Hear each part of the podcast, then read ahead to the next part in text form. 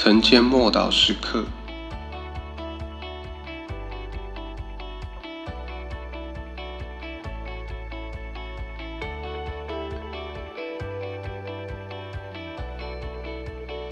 孤单的参孙，四世纪十六章十九到二十节。大力拉使参孙枕着他的膝睡了一觉，叫了一个人来剔除他头上的七条发结。于是大利拉克制他，他的力气就离开了他。大利拉说：“参孙啊，非利士人来哪里来了？”参孙从睡中醒来，心说：“我要像前几天出去活动身体。”他却不知道耶和华已经离开他了。参孙力大无穷，具备行使神机性的恩赐，又领受从神来大能的启示，但是他十分的孤单。他爱去哪就去哪，高兴做什么就做什么，没有先知向他的生命发预言，没有弟兄鼓励他、纠正他，没有门徒跟随他，他一个人过日子，自行运用天赋恩赐。虽然神使用他，但最后他仍因没有任何同伴而遭殃。或许他自认是全以色列中最属灵的，毕竟他身上有恩高。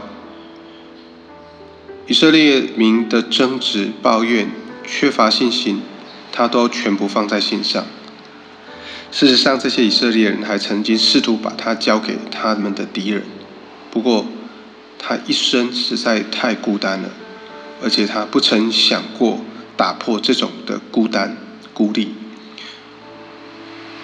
或许他以所以选择做独行侠，是因为为避免同胞揭发他生命中隐藏的弱点——恋慕女人。就算属灵同伴再不完美，有终比没有好。有团契就有保护，就有指正与互相砥砺。没有团契，我们就会像没有配头的野马，像从未修剪过的果树，结不出果子来。参孙在碰到试探时是孤单的，许多人都像参孙一样落入试探，没有人提出警告，没有人劝诫，没有人伸出援手。一旦犯罪成为生活形态，纵使有圣灵恩高，也帮不上忙。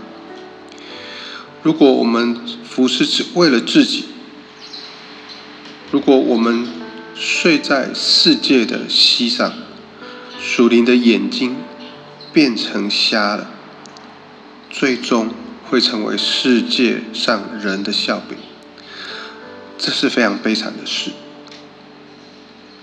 参孙要不是把自己孤立起来，选择做独行侠的话，本来可以为神。持续做大事，因此，谁不能单单为自己而活？我们乃是彼此相属，为彼此而活。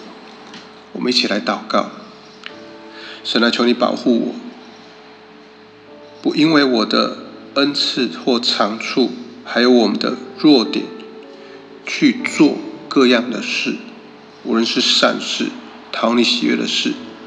或不讨你喜悦的事，主，求你帮助我，使我不被孤立，也不孤立自己，使我不去不做拒绝别人帮助，或者不去听从别人的劝告。